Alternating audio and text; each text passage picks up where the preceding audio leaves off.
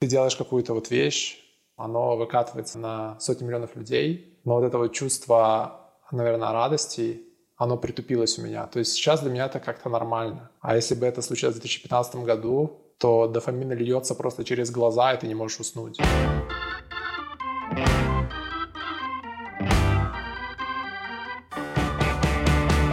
Привет, это Лера, и ты слушаешь «5 через 2» — подкаст об отношениях с работой и поиске собственного пути. Каждый выпуск — это доверительный разговор с людьми из разных профессий и локаций. Помимо работы мы обсуждаем темы взросления, переезда, осознанного подхода к выбору профессии и поиск личной мотивации.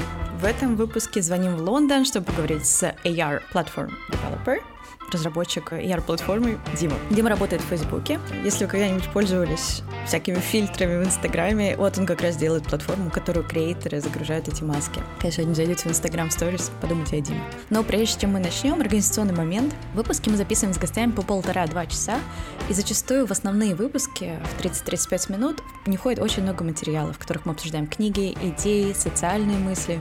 Поэтому я решила, что в таких случаях будет оставаться основной выпуск, вот как сегодня по пятницам, а по вторникам будет выходить мини-выпуск на 10-15 минут, где вот наши рассуждения не связаны с темой карьеры, а может иногда и связаны, посмотрим. Пробуем первый выпуск с Тимой, этот выпуск там 30 плюс минут, и второй выпуск выйдет, соответственно, во вторник на 10 минуток. Еще раз спасибо ребятам, которые пишут отзывы, которые пишут в Инстаграм, Инстаграм подкаста собачка 5 через 2, 5 и 2 циферками. Я читаю все отзывы, мне супер приятно. Особенно помогают отзывы в Apple Podcast. Кстати, вот это предложение про то, чтобы делиться вырезанными моментами, пришло как раз оттуда. На этом, пожалуй, все. Приятного прослушивания.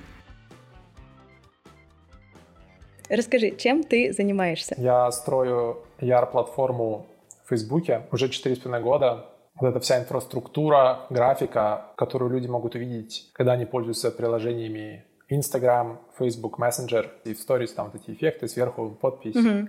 Такой-то эффект сделан вот таким-то человеком.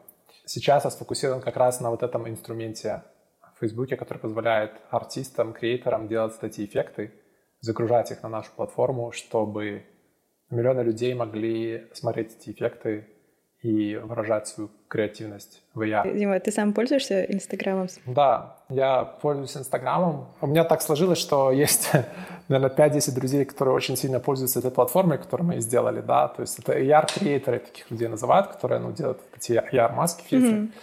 И вот у меня появилось, ну, лично в моем кругу общения 5-10 таких человек, и я всегда просматриваю, что они делают, и восхищаюсь этим, пробую, пощу, даю им фидбэк, помогаю им, возможно, иногда. Поэтому да, я пользуюсь довольно много позже, я бы сказал, что я немножко на своем наркотике сижу иногда, да. У тебя есть любимый фильтр? Да, у меня был любимый фильтр, он был очень популярен в Инстаграме сам по себе, такой назывался Саша The Dog, там просто собака лежала и все. Но она очень была натурально сделана, и я любил сфоткать эту собаку у себя в квартире и прислать там бабушке. И она действительно думала, что я сошел с ума и купил эту старую большую собаку себе. Вот, и она там, например, закатила мне скандал вообще такой. Забавно, Я да. почему-то напомнила с Берни Сандерсом фильтр недавно. Да, да, да. Помнишь, когда он там сидел везде? Типа то же самое, везде его подставишь. Какой вообще милаха с этими да, перчатками. Да. А у тебя нет страха налажать? Это же очень большая аудитория, это очень большое количество людей. То есть у тебя не бывает такого, что где-то там недопроверили, недобагили, mm. вот этого давления? Хороший вопрос. У меня были ошибки и в Фейсбуке, когда я не совсем отлаженные вещи выпускал на публику. Это зависит от культуры в целом компании. Например, вот если мы говорим про Apple, там, наверное, все же дизайн, эстетика и выверенность больше развиты, чем в такой технологической компании, как Facebook, mm-hmm. у которой там какое-то время даже был вот этот мод э, идти быстро, да, двигаться вперед как можно быстрее и ломать вещи, move fast, break mm-hmm. things. Сейчас уже, конечно, не так. Mm-hmm. Это такой всегда trade-off, да, чем быстрее ты двигаешься, тем больше ошибок ты совершаешь. Поэтому это часть процесса. В Facebook-е вообще есть no blame culture, то есть если что-то плохое происходит, mm-hmm. то обычно тебя не наказывают, а тебе благодарят за это, потому что ты mm-hmm. показал слабый момент э, в системе, и мы его закроем. Если компания не умерла, то как бы мы продолжаем двигаться дальше. А вот если эта ошибка и вот эта вот система, которая позволяла ее сделать, осталась не закрытой еще пять лет, и потом бы эта ошибка была совершена, возможно, она была бы более критической. Угу. Поэтому, когда что-то плохое происходит, как ни странно, это очень хорошо. Очень. Вот, но было много угу. ошибок, э, когда люди пишут плохой фидбэк, ну, то есть не всегда твое изменение там приятно людям. В больших проектах кто-то всегда будет недоволен. Часто ты что-то не доделал, не дотестировал, не досмотрел. Конечно, если ты что-то делаешь для 10 подписчиков, все 10 будут довольны. Если ты делаешь что-то для 100 миллионов, то миллион будет недоволен. Там могут в личку написать даже что-то. Было такое? Ну да. Люди часто высказывают в личку в целом мнение, которое вроде бы ты не просил, и часто не в самых приятных тонах. Да, но обычно люди, когда пишут, они уже пистов, они просто это финальный момент, Да, что нужно, нужно кому-то ну, это высказать, и часто это ты.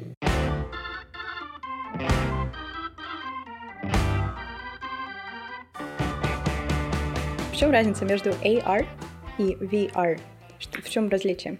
Просто пишут часто AR slash да, VR. то есть AR — это augmented reality. На русском это будет дополненная реальность. Ну, это как масочка, да? Вот эти все фильтры, это да, будет дополненное. то есть видишь лицо человека, и на этом лице у тебя там какие-то элементы. От веснушек, да, до какой-то серьезной mm. графики. Смотришь на магазин через какие-нибудь очки, AR-очки, да, у тебя на, на магазинах на улице рейтинг. Это VR. VR же — это полностью виртуальная реальность, когда ты полностью погружаешься в какую-то другую сферу, например, игру, да. А мы же больше занимаемся ER со стороны, наверное, мобильных устройств, да, в Фейсбуке, и строим платформу, которая сейчас очень активна на мобильных устройствах и тесно интегрирована с продуктами семьи Facebook, да, то есть это Instagram, Messenger, mm-hmm. ну и Facebook. А как ты вообще выбрал это направление? Почему именно дополненная реальность? Дополненная реальность звучит очень круто на самом деле. Вот AR звучит как-то, ну, типа, окей, okay, abbreviation. А ты говоришь дополненная реальность, это просто... Да, ну, на самом деле оно,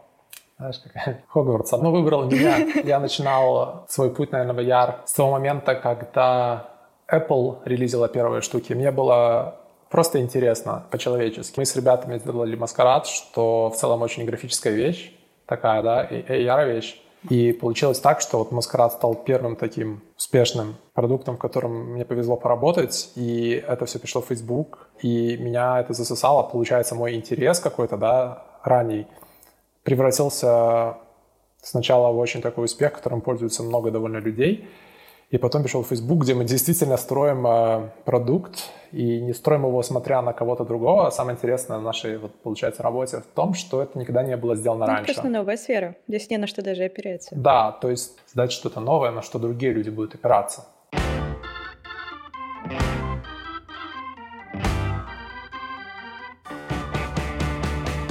Ты сам вообще из Минска. Да, я родился в Минске, жил до, получается, 18 лет в Минске, особо никуда не выезжая. И после 18 тоже в Минске? Ну, после, после 18 я очень стал много ездить, очень много путешествовал, mm-hmm. жил в разных странах, старался вот компенсировать как-то вот этих 18 лет заточения. Но такого, чтобы у меня, у моей семьи была возможность много ездить по классным разным зарубежным местам, не было такой возможности. Вот, поэтому я, получается, 18 лет Родился и прожил в Минске. Ты учился как раз на computer science. Как ты выбирал это в универе? Да, да. Сложная история, на которую я до сих пор пытаюсь понять, правильно ли я путь выбрал. Ты всегда думаешь, как могло бы быть иначе? Ну, слушай, еще не поздно. Я уже программированием начинал заниматься в целом, ну так, довольно серьезно в классе шестом школы. По Ничего причине себе. того, что я не был самым популярным, скорее, был самым непопулярным человеком в классе, что я был, скажем так, лишний вес, и не, не всех детей, которые имеют лишний вес, смешно выглядят, хорошо адаптируются в классе. А на юге Минска в школе, которая далеко не первая, вот довольно такая местами суровая, mm-hmm. скажем так. Так сказать, современное слово mm-hmm. буллинг там было очень распространено. Я mm-hmm. поэтому очень много времени проводил за программированием, но самое интересное, что не за компьютерными играми, потому что у меня был, наверное, в классе самый такой плохой, слабый компьютер, поэтому все, что мне оставалось, это пытаться mm-hmm. хакнуть штуки, чтобы они заработали хоть как-то. С того момента я начал пытаться там создавать свои игры, какие-то программки и так далее.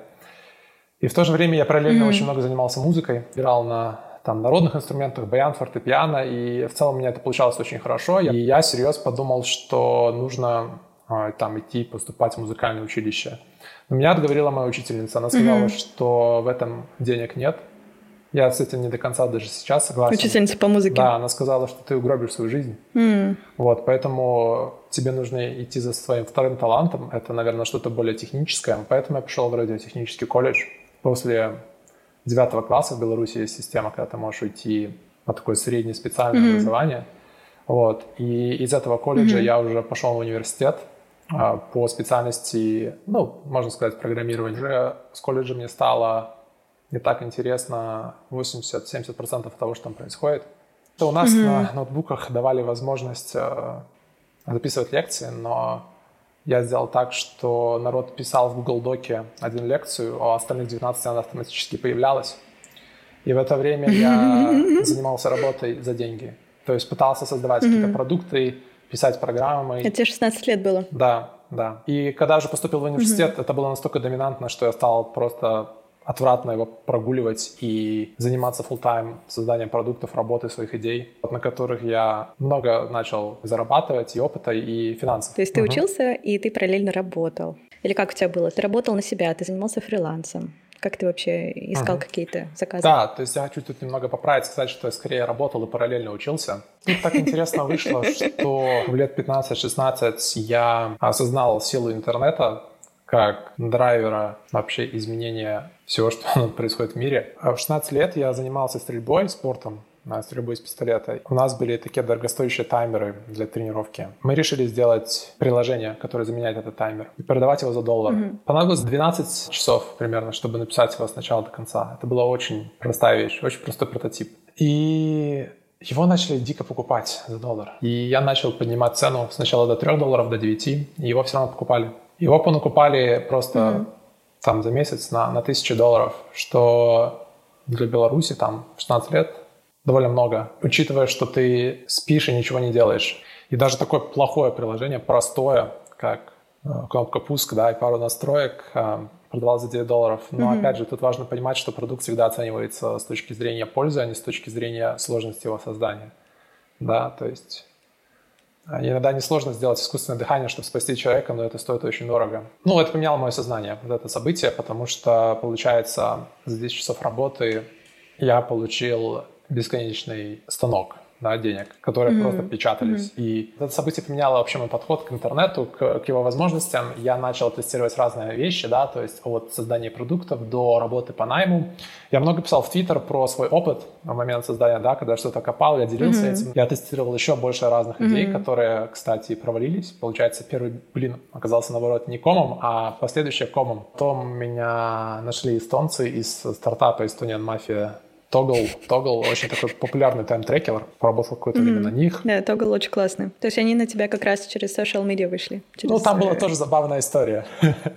там была забавная история, на самом деле. А, я тогда делал свой продукт, у меня было очень мало времени, я не хотел ни на кого работать, они запустили в social media, пройдите тест, насколько вы классный iOS-разработчик. Ну а так как мне было очень важно это доказать 18 лет, где-то там, да, я нажал на эту ссылку, прошел этот тест, вот, и я прошел его на авось, нажал submit и забыл про это дело. И мне пишут Skype, отлично прошли тест, мы хотим с вами интервью. Я такой, серьезно? То есть мы сделали с ними интервью, я еще тогда в колледже был. Там было прикольно, что они ожидали меня на интервью совершенно не те технологии, которые я знал, но я сказал, что всему можно обучиться, и дайте мне буквально mm-hmm. часик. Вот давайте перенесем интервью на час. Я за час прочитаю полностью про технологию, которая строится mm-hmm. на, на основе там, мобильной разработки, да, на iOS платформенной. И мы с вами сделаем интервью через час. Я его через час буду, готов. Ну, окей. Ну, я пошел интервью, они сказали, все окей, приезжай к нам работать.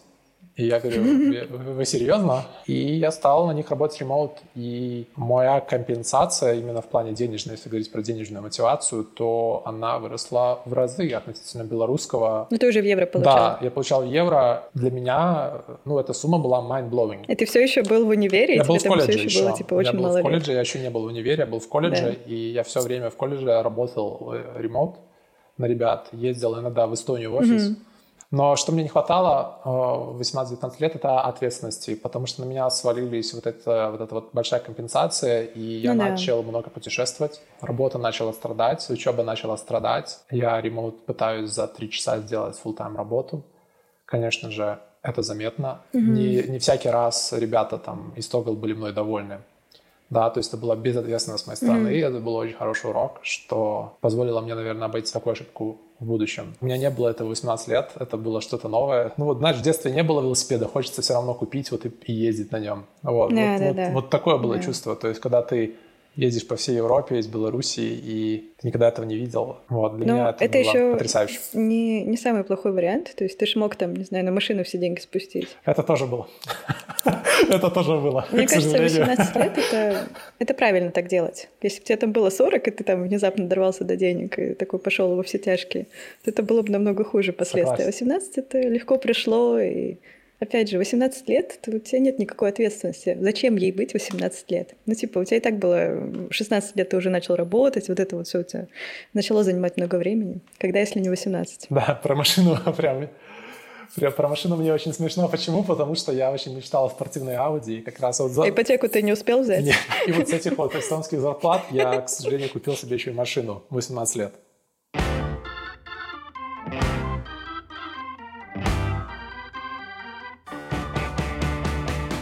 Раз мы перешли к маскараду, это, наверное, один из самых первых апов, которые стали популярны с накладыванием фильтров. Ага. Да, маскарад — это приложение, в котором ты видишь себя с маской на лице в реальном времени. То есть там ты можешь стать обезьяной, либо каким-то известным человеком. Как вообще я связал, связался с маскарадом, да? У меня был э, мой друг Женя, Евгений, кто является фаундером Маскарада. У них эта идея была давно, они пытались реализовать ее через разные прототипы. Я на тот момент жил в Киеве, поехал в Киев пожить, посмотреть. И я вот летел там, грубо говоря, там в пятницу в Минск, и он говорит, что у нас в субботу хакатон, команда не набирается. Очень мало людей. Мы хотим попробовать вот реализовать такую идею, как мобильное приложение. У меня была экспертиза работы мобильных приложениях, и я сказал, что звучит круто, но у моей тети день рождения, поэтому мне нужно в- в- ехать в Брест, это город такой в Беларуси, чтобы отметить день рождения. И он говорит, «Э, ну слушай, можешь приехать буквально утром на пару часиков, да, там вот зарегистрируемся, хотя бы, чтобы команда набралась, да, и там уже, может, там поедешь.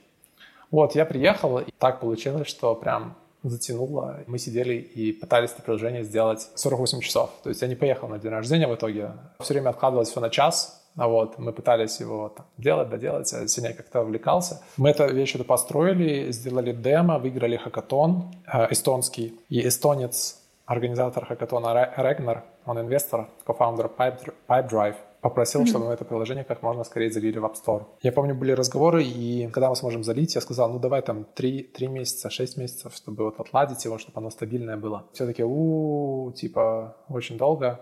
We need it by Christmas. То есть Christmas это было реально пару недель, там даже меньше. Мы такие, окей, мы зайдем за Christmas, мы залили в Christmas, оно было немножко багованное, но в целом а, мы его залили. И в какой-то момент, там, в декабре, в январе, да, в январе, наверное, скорее начался его рост. Да, начал, начался его рост, людям это очень нравилось, вот. Мне нравился рост, команде нравился рост. Прикольно чувствовать, что миллионы людей знают э, вот это приложение, и что ты в нем принимал участие. И вот, я не знаю, я там сижу, и в Инстаграме у меня подруга из Израиля скидывает фотку, как она на самолете через два ряда сфоткала человека, который в маске с нашим приложением сидит, да, то есть оно вот... И ты едешь, и там в метро в Минске, и видишь это приложение. Это очень прикольное чувство. Люди смеются, радуются. Ну, это, это интересно. А С точки зрения кармической, да, мы добавили, наверное, счастье миру через это приложение. Больше смеха, улыбок. Вот. Ну и да, и репутационно, то есть если, конечно, ты причастен к такому проекту, тебе, наверное, больше доверяют. А в технологической сфере иногда люди просят совета. Легче, наверное, привлекать людей для работы в одной команде, потому что есть трек-рекорд, да, то есть людям приятно работать с другими людьми, которые показали себя на рынке с хорошей стороны. Это как уже Да, кредит да. доверия. То есть если мне нужно проверять, они уже знают, что ты можешь Да. вот так, вот так. Да, это очень круто. И потом в какой-то момент вас купил Facebook. Да, да. Ну, Маскарад купил Facebook вместе с нами, сотрудниками. И как да. это вообще было? Как ты думаешь, почему они решили сделать acquisition? То есть на тот момент у них тогда уже были stories, или еще они только думали э, открывать это Да, направление? скорее всего, уже были. И, но там не было вот этого ER-аспекта, и я думаю, что это была классная синергия, когда наша технология становится одним из таких, ну, маскарад технология становится одним из кирпичиков во всей этой истории AR большой корпорации, и это выходит вообще от там 50 миллионов на сотни миллионов людей. Прикольно даже сейчас, да, когда ты делаешь какую-то вот вещь, оно выкатывается на, на сотни миллионов людей, но вот это вот чувство, наверное, радости оно притупилось у меня. То есть сейчас для меня это как-то нормально. А если бы это случилось в 2015 году, то дофамин льется просто через глаза, и ты не можешь уснуть. Да, то есть тебе настолько кайфово.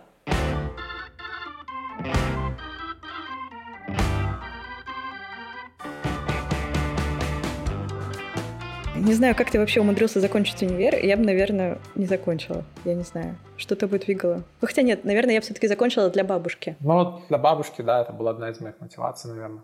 Потому что мне важно очень, чтобы они были счастливы. То есть я готов, наверное, пожертвовать каким-то куском своей продуктивности mm-hmm. для того, чтобы не обижать своих родственников.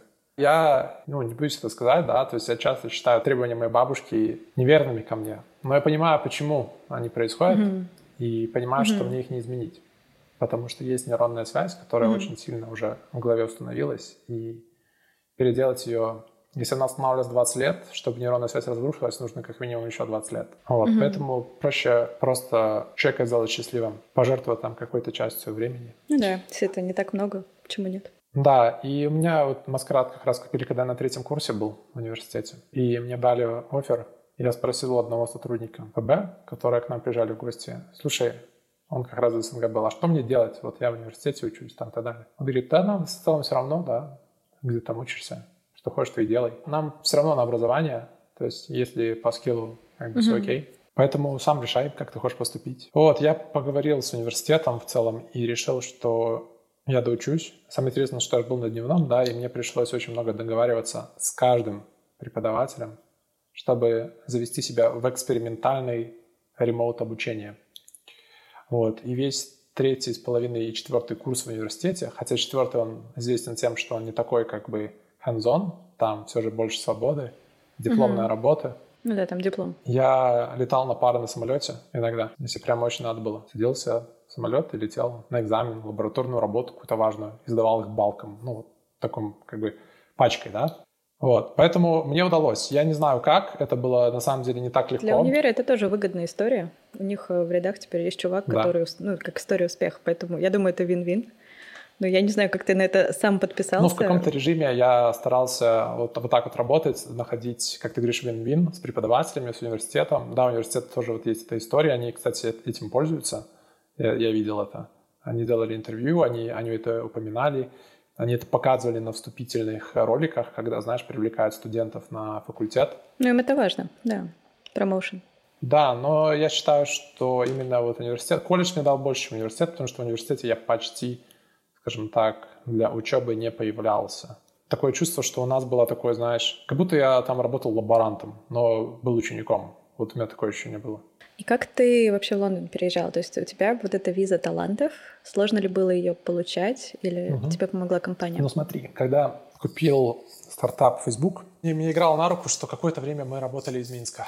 У меня уже так, знаешь, даже размыта немного эта картина. Они сказали, что вот офер, пора переезжать, да, ремоут вы, ребят, дальше работать mm-hmm. не можете. Ну, потому что там есть свои ограничения, mm-hmm. в том числе и безопасность, да, кода, и так далее. То есть и корпоративные какие-то вещи, которые, ну, в Минске нельзя достать. Нужно работать в офис. Вот. я сказал, окей, я принимаю этот офер, да. Там всегда в офере, в UK, кстати, ну, как я понимаю, во многих компаниях, это тестовый период 6 месяцев. Тебя за него могут уволить э, с нотисом там в одну секунду, mm-hmm. и ты сам в идти можешь. Поэтому 6 января 2017 года я сел на самолет с одним чемоданом, с чувством того, что это просто туристический трип. Ну вот, я съезжу, посмотрю, вдруг понравится. Вот, и там первые 2-3 месяца Facebook давал корп, корпоративную там квартиру, все дела, поэтому мне не надо было париться по поводу каких-то таких моментов, то есть все было засетаплено. Это был как прикольная, прикольная авантюра, я бы сказал. То есть были смешанные чувства, когда я туда летел. Я, я ни разу не был в UK до этого. Я... Ты не был в Лондоне до того, как переехал? Я никогда не был в США, никогда не был в UK, никогда не был во Франции.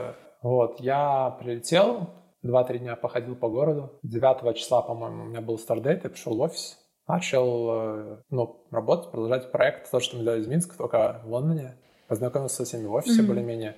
Культура была интересная, новая довольно-таки. Но не было для меня сюрпризом. Культурно адаптироваться тоже было просто, потому что я работал в Эстонии до этого. Еще, кстати, я работал, фрилансил, как ты говоришь, много. Ну, я опустил это, но в целом на нью-йоркскую одну студию мобильных разработок тоже фрилансил. Поэтому, ну, культуру американскую и британскую я знал, английский у меня был, на самом деле, очень хороший. И мне не было труда, наверное, интегрироваться. Ну, шока не было. Да, да. вообще не было шока. То есть для меня это было как вот... Вот знаешь, я в Минске жил, там, в районе Курасовщины, ходил в гастроном покупать сосиски. И вот я как-то в Лондон поехал, и вот тоже иду в гастроном и покупаю там еду, потом пошел в офис. То есть mm-hmm. не было ощущения вообще изменения контраста какого-то, да, то есть, ну, mm-hmm. а, было... Меня даже это пугало. А, а ты это так акцентируешь, потому что ты ожидал, что типа что-то поменяется, а как бы ничего не поменялось. Ну да, то есть меня это и пугало, и радовало. Радовало, потому что а мои ожидания не были завышены, не занижены, они были полностью оправданы. То есть был такой full match, да, то есть меня не, не разочаровала ни одна вещь, но я не был и гипер. Да, конечно, были какие-то вещи, которые меня там радовали, удивляли иногда. Вот, и да, я, получается, решил не уезжать домой. Там через 2-3 месяца мне в целом нравилось, вот. Так я остался жить э, в Лондоне. И важно отметить, что они мне сделали визу рабочую TR2, не TR1. TAR-1 я получил уже потом по своей инициативе, потому что она дает больше возможностей, чем TAR-2. TAR-2, она привязана к компании, правильно? Да, а да. TAR-1, она привязана уже к тебе конкретно. Да, TAR-1 дает тебе полную свободу. Ты можешь заниматься чем хочешь, когда хочешь, либо вообще ничем не заниматься, сидеть на диване и быть тунеядцем, да? Вот. Быть резидентом страны. Да, но резидентом. Тунеядцем резидентом UK. То есть как, как ПМЖ, да, такое. Э, ты не можешь, конечно, работать там доктором, ты не можешь работать с тренером по фитнесу. Вот такие два интересных ограничения у этой визы есть. Историю про визу Димы можно будет послушать в выпуске во вторник, поэтому всем, кому интересны переезды и визовые истории в Лондоне, welcome. Поговорим о самом интересном, какие зарплаты в разработке и как они отличаются по сравнению с СНГ а, в Лондоне. Вот если говорить Беларусь да, и UK, возьмем такой набор. Потому что тот факт, что в Беларуси сейчас очень много разработчиков приезжает из России, он неоспорим. Потому что зарплаты в Минске чаще сильнее, чем зарплаты в Москве. И раньше разрыв, конечно, был сильный, но сейчас я вижу иногда оферы, которые приходят из Минска, и они перебивают лондонскую зарплату в Фейсбуке. Угу. То есть, э, как мы говорим, да, рынок схлопывается, если действительно ты имеешь high skills, угу. и даже в России и даже в Беларуси а, люди готовы платить большие деньги за этот скилл. Я считаю, что в СНГ огромное количество возможностей, и не обязательно нужно ехать куда-то за деньгами.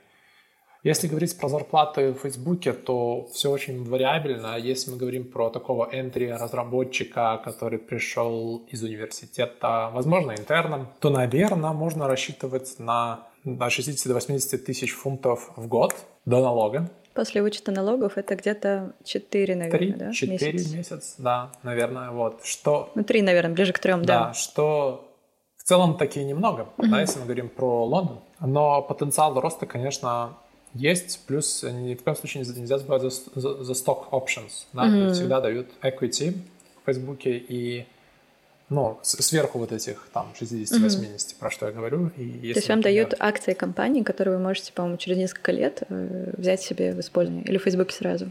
Потому что в многих компаниях тебе нужно подождать пару лет, чтобы их Да, наличить. когда я присоединялся, было, был клифф. Нужно было ждать первый год. Mm.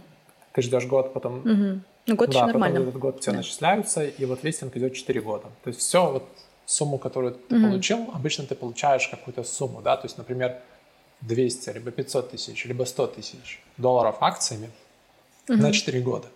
Ну, вот если это 100 тысяч, то 25, 25, 25, 25.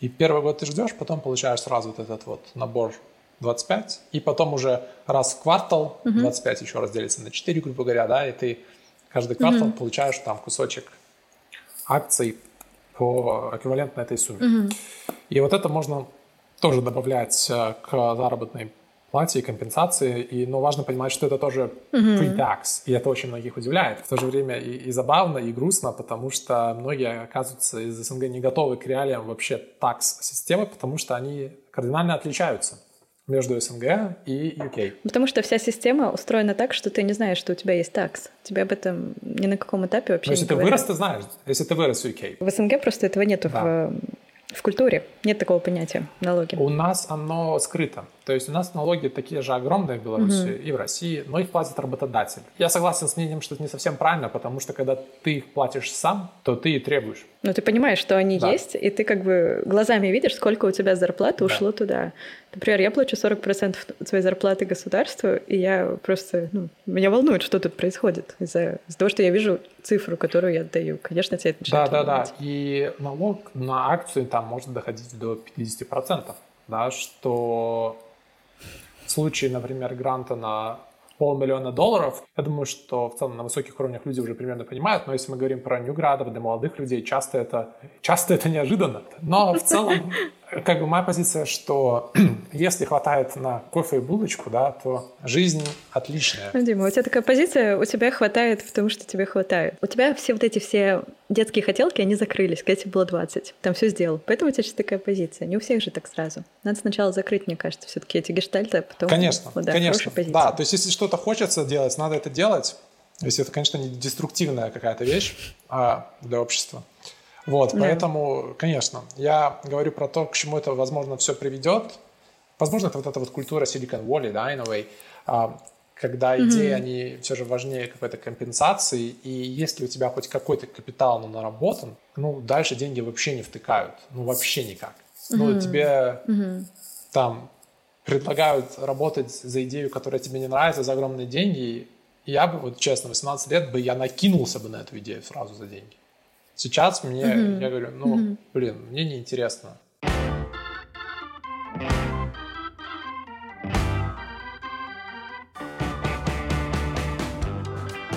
Если у тебя есть какая-то книга, которую ты хочешь порекомендовать, сейчас самое время. Книгу у меня очень много, и я, mm-hmm. я всегда, когда читаю книги, читаю их относительно какой-то цели. Ну, что ты последнее читал? Последнее читал Being and Time. Я не знаю, на русском, наверное, «Бытие и время». Это философ Мартин Хайдегер. Я в процессе. Это на самом деле такая интересная философский философский такой труд про вообще реальность, метафизика, да, то есть как мы живем, почему нас окружает то, что нас окружает, как мы с этим взаимодействуем. Эта книжка, ее мне посоветовал один знакомый прочитать, потому что он сказал, что я очень жалею, что не прочитал ее до 30 лет. И книжка mm-hmm. действительно интересная, потому что она учит по-другому думать. И ее называют mm-hmm. одним из таких фундаментальных важных философских вообще трудов 20 века. Но она очень тяжелая, можно сразу сказать. То есть ее невозможно прочитать за... Да, это даже за месяц ну, не Философская, это да, она сложная.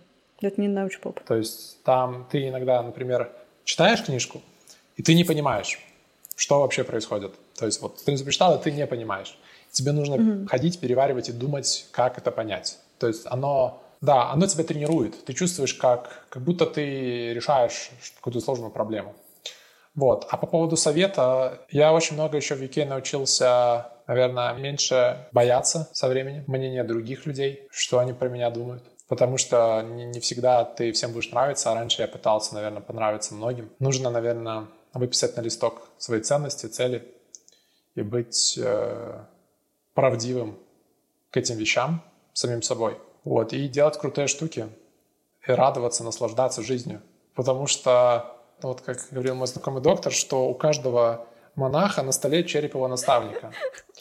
Не забывайте о том, что ну, жизнь коротка, и мы не знаем, когда она закончится, поэтому нет времени негативить, нет времени, mm. наверное, долго переживать либо сомневаться. Как напоминание, да. Выписывайте ценности, цели, в том числе цели по наслаждению жизнью, да, и, и совершайте крутые, крутые штуки, создавайте проекты, если вам нравится создавать проекты, работайте в крутых компаниях, если нравится работать в крутых компаниях. Ничего не делайте, если нравится, ничего не делать, это тоже круто. Вот, а, будьте свободными. А у меня к тебе вопрос тоже есть. Какой совет ты бы дала слушателям вот этой сессии нашей. Фон твоей истории, что все возможно, и что все тараканы, все ограничения только в твоей голове. Мне очень понравилось, как ты это все вот развернул от момента, когда ты учился в школе, до того момента, как ты сейчас, оглядываясь назад на этот опыт, видишь, на самом деле нужно заниматься тем, что тебе нравится. И ты был true ко всей этой истории с момента, когда ты был, не знаю, там, маленьким мальчиком, в шестом классе сидел, что-то программировал, до того момента, как ты сейчас. То есть stay true и stay humble. Я думаю, вот, вот прям вот этот э, мото, он отлично сюда подходит.